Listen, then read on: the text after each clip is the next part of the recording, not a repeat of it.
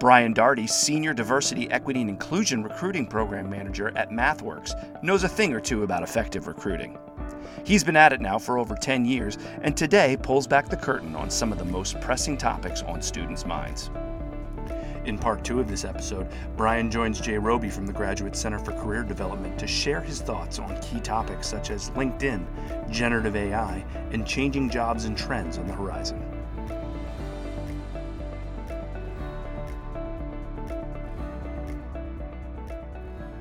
If we shift gears a little bit and talk about LinkedIn, um, that's an area that um, obviously is is a big focus uh, for both recruiters as well as our students. We um, press really uh, quite a bit with our students about the importance of, of that tool. Should should a student spend more time, would you say, on their LinkedIn profile versus their resume, just given the immense focus by the recruiting world to find candidates using the LinkedIn platform? Yeah, you know, it's a it's a really good question, and LinkedIn is the number one tool for recruiters um, worldwide, right? It's just being leveraged every day, all day to create projects. So what that is is recruiters on the back end to give some insights. They we we call them projects, and essentially we'll bring in a list of qualifications and skills and attributes, um, whether it's years of experience, job titles, um, languages. If you're you know if you're um, we're looking for somebody who's multilingual, or languages if we're looking for someone who has um, coding languages, and so many other ways that we're building these projects to give us the uh, a talent pool, if you will, that's manageable for for us as recruiters to start to target and engage with with talent. Okay. A way to sh- synthesize and, and shrink a talent pool. So I say that because, and so that's one piece of how we get to our target talent pools. The other way that us as recruiters are doing pretty neat things in LinkedIn are we're sending um, these in-mail campaigns and job advertisements. So in-mail campaigns again is a we identify key attributes of the type of profile we're looking for based on skills, of experience, background, and things of that nature. And then we're able to craft emails that are sort of generic, um, but that are specific enough where you know the recipient on the other end believe it's really for them. And it's basically a way again to target a talent pool. Those are two different ways. The third way is the job advertisement campaign tool which we use which is to flash jobs on the right hand side of your profile when you log into linkedin or when you're scrolling down in your news feed and you might see a job that ties to you know what you might be looking for based on your background and your skills. So i say all those things because our recruiters are using linkedin in so many different dynamic ways. And that's just three examples that you have to have your linkedin profile updated and you have to add more to your linkedin profile. Your resume while your resume is most likely going to be one to two pages long, your LinkedIn profile can be ongoing. You can add a lot more skills, a lot more competencies, a lot more behavioral based competencies as well to your LinkedIn profile.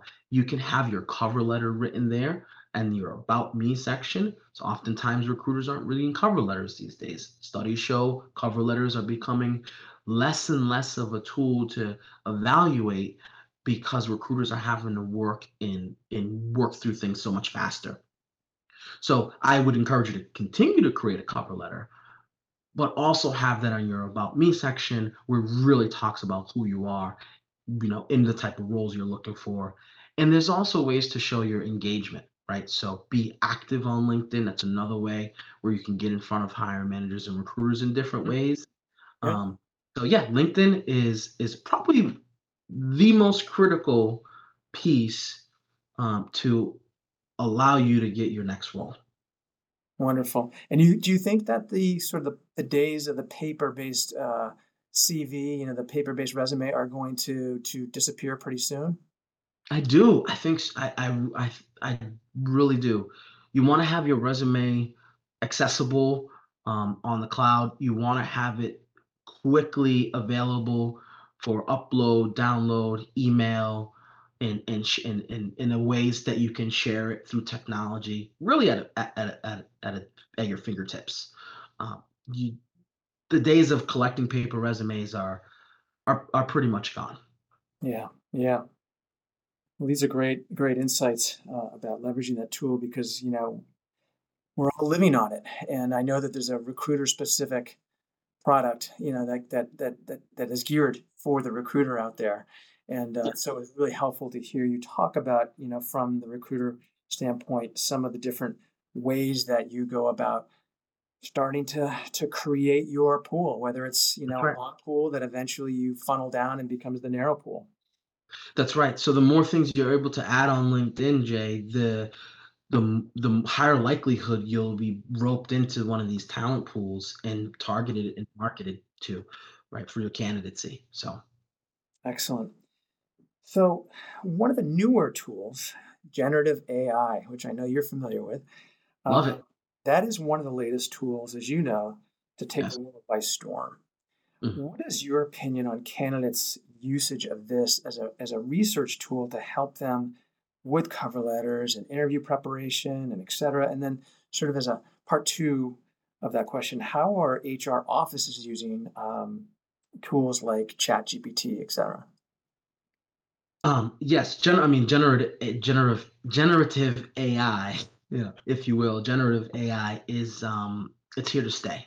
And you know, my advice and the advice that I'm I'm hearing from many other HR professionals around the globe and business professionals is leverage generative AI tools.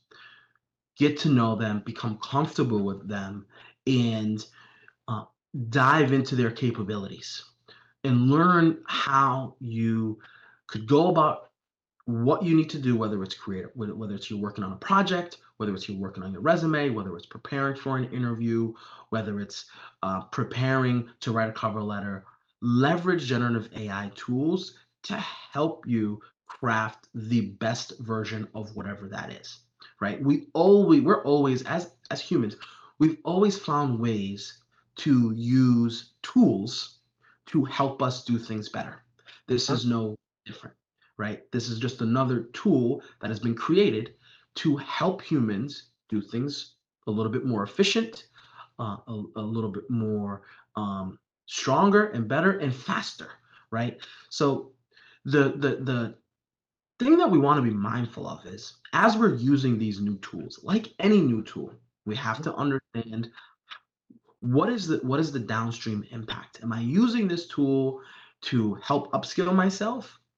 or am I using this tool to replace what I what I'm doing, right? So if you're using the tool to create your resume and you're you're dumping information into, you know, let's say ChatGPT, and you're, you know, potentially, let's give an example here, real clear example. You might grab a job description offline, you might dump it into a generative AI tool, and put then put in your current resume and say, create a resume that ties to the actual job description of the role. And the generative AI tool will present you a new resume that has significant correlations to the current job description. Where you can go wrong is by not double checking all of that information. Fact checking is this a clear and true representation of my skills and qualifications and what I've done? what do I need to change and adjust to ensure that this is actual factual based information that I feel confident in presenting and applying for this role with this new resume? You're always going to need to fact check. You're going to need to fine tune and go through things. It should not be the end all be all, but you should definitely be using um, generative AI tools um, as part of your tool belt, Yeah, yeah. This is this is super useful. I mean, I think we're scratching the surface, right, in Yes. terms of uh, its capabilities and, and how it can be used. And, and how are HR offices using tools like ChatGPT? Yes. Um, so how we've I have one example of how we're using it, and the recent example is a recruiter had hired several candidates for a particular position, right, over the course of uh, of a few months. And what we noticed was the candidates all came from different diverse backgrounds and experiences. So we wanted to know what was it about these three profiles that were similar. So what we did was we took all three resumes, we put them into uh, ChatGPT, and we asked ChatGPT to identify similarities across all profiles. And we asked, and then at that point, it's you know it'll it'll generate exactly what we're asking for within seconds. You can also ask uh, ChatGPT what is different, what stands out, what are the what are the different attributes that are individual across these three profiles. Then from there, we can then ask ChatGPT to create a new job description. Can you create a different job description based on these key attributes uh, and the similarities and the differences that we're seeing across these profiles that we've recently hired for? So there's just that's just one example around how we can recreate a job description potentially or identify you know potential talent pools with with skills that might not be reflective um, within all three profiles very clear but the but the um, ai can really bring that to life some other ways are um, there could be um, a projects or uh, i'll give you sorry i'll give you one other example around a communication plan you know, we're rolling out a large scale diversity, equity, inclusion strategy across the entire company. It's going to go to 6,500 staff members. And we're creating what that communication and what that message is. And there are some key things that we want to make sure get hit on. So we're using generative AI tools to draft our communication and to see how the generative AI tool will then provide us with um, either an updated version. We can add things like, can you speak from an executive perspective in these key areas? Can you use different synonyms? Can you provide us with a you know um, a meaningful quote that would be found online from uh, from from somebody um, that's been a civil rights leader, right? So there's different ways in which we can quickly. Oftentimes, we've used to go to Google and type things in to do a lot of our research. We go to the books, we would, you know, go to articles. You can use AI to scour the web to find those things that would normally take us several hours, um, if not days, you know, in a team to go through online and do our research. Now AI can instantaneously provide us with those questions that we're all asking ourselves. So it's great. I had a student uh, recently who um, for whom English is not his first language, and he said, "You know, I actually have been uh, starting to to utilize these tools to help me um, draft emails, like better, you mm-hmm. know, more sound emails, more professional sounding emails, and so it's it's yeah, it's interesting to see how people will be leveraging it. So, with the increasing popularity of uh, mm-hmm. generative AI, will companies change how mm-hmm. they handle the in office portion of interviews to ensure candidates are who they claim to be. Mm-hmm. So, for example, you know, implementing uh, more writing samples due to the ability of candidates to say use a tool like Chat ChatGPT to draft cover letters. You know, um, I I do see a, a a shift happening. Exactly how that shift plays out is still so very new. Like these these tools are are you know we're just scratching the surface to understand the capabilities, and they're constantly being updated. I think the biggest piece is just be on just to be honest that you're leveraging AI because you want to stay up to date with the latest technology trends. I think companies that are on the forefront of technology are are advocating for the use of these tools, are encouraging the use of these tools because it's proven that you can move faster and more efficiently. So whether you're creating a cover letter or whether you're creating an email communication and companies, you know, and interview teams might start to implement some sort of, you know, way to identify your inter your your email skills, if you will, or your written communication skills. If it were me, I would let the the hiring manager or the inter or the recruiter know I'm going to leverage a, a new tool, a chat GPT or generative AI tool to craft this to ensure that I'm creating the best email communication that I possibly can.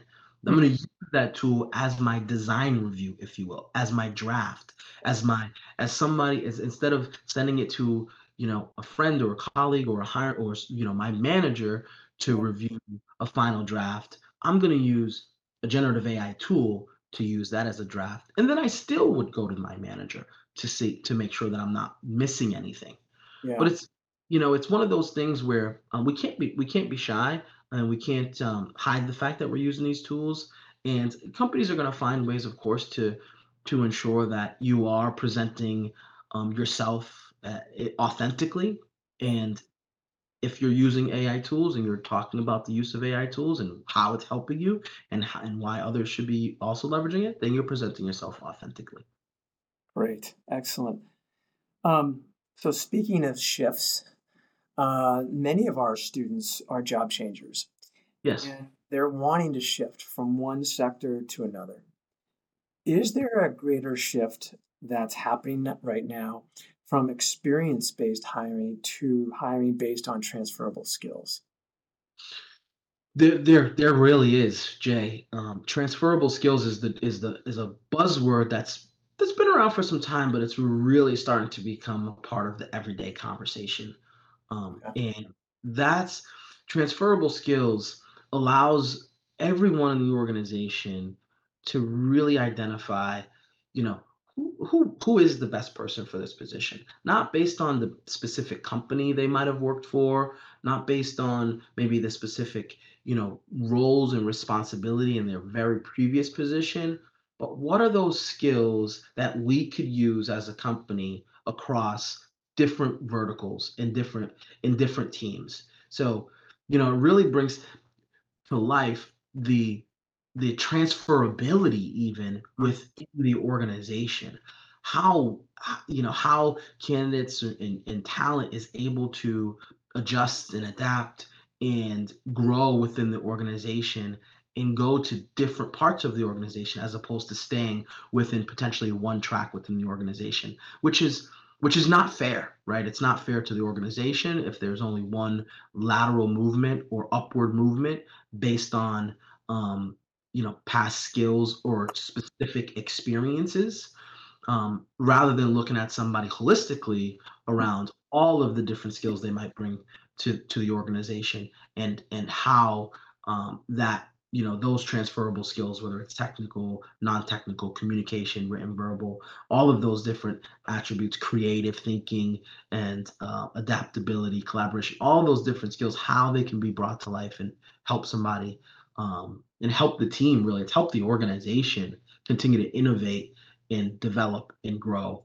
um, is, is critical. So transferable skills is what we're looking for and finding ways to pull that out is going to be critical um, for you as a candidate when you're when you're interviewing and talking about how your skills are transferable across different areas within the business. Mm-hmm. Excellent. Yeah, no, you're there. I mean, it's so it's so core to whether or not that person is going to be successful. You know, they either you sort of either have those skills or or you don't. And right. um, you know, I say to my students, you know, people are are very oftentimes hired for one of three reasons their their knowledge their experience or their skills mm-hmm. um, or ideally a combination of, of, of all three and, and you just right. highlighted um, you know very eloquently why that's so important um, okay well we're we're getting close to the end here i do have one more question for you as sure. we kind of look on the horizon yeah. to um, 2024 what what are some any any trends that you that come to mind? Any kind of big hiring trends, or even if you see some of those trends that are that could potentially be happening, you know, while we're still in 2023. Um, kind of curious if anything comes to mind for you. A few things do come to mind, Jay, and one is the emphasis on diversity, equity, inclusion um, in hiring practices. So, you know, what I mean by that is there's a lot of new questions that are being added into interviews, uh, whether you're an individual contributor or you're going for a manager position, and it's really bringing to life, you know, how you've implemented inclusive practices, as an example, mm-hmm. right? How you've been able to um, strengthen your experiences through divert through diverse experiences. And what does that mean? So there's really an emphasis on DEI, and, and we're starting to see that come through the hiring practices um, every day, more and more. The other piece is an increased focus on remote and flexible work arrangements. You know, we're um, constantly having dialogue and discussion around how can we ensure that our staff members really understand there's flexible work arrangements and um, you know the ability to for you know at mathworks we have four four weeks uh, a year you can work from home. So really discussing the importance of like the work life balance um, is going to be a trend. Um, and then you know the importance of digital skills and technological literacy right? We talked about generative ai and how we're using it and you know how we can bring up bring bring to life some of the different ways in which we're thinking critically and creatively. Um, so that's going to be important in data driven decisions i think that's always been the case but more so you know even moving forward um, you want to be able to continue to upskill yourself in a way where you're providing quantifiable accomplishments. That we talked, we spoke about that earlier, right? So, what is the data telling us? Mm-hmm. Uh, is is is a trend, but it's going to continue to be a big trend. Um, and then the continued integration of AI and um, automation in, in various ways is is going to continue to um, be a trend this year into next year and years beyond. Wow, that that's a lot to process. that's a lot of information, really good information. Um, so, um, you know, thank you so much. You know, I really appreciate you know your um, wisdom and your, your, wisdom and your insights have been incredibly informative. Um, you know, and we we really do greatly appreciate you taking time out to to be here with us. I'm grateful to be here to have this conversation with you, Jay, and, the Babson community. Um, it's it's always a pleasure to be able to add value and provide insights um, in, in any way I can. So thank you for having me, and I, and I hope this was a value to anybody who comes across this wonderful podcast. Thank you. Thanks for listening. We hope you're inspired by this conversation and are ready to use Brian's tips for a successful job search.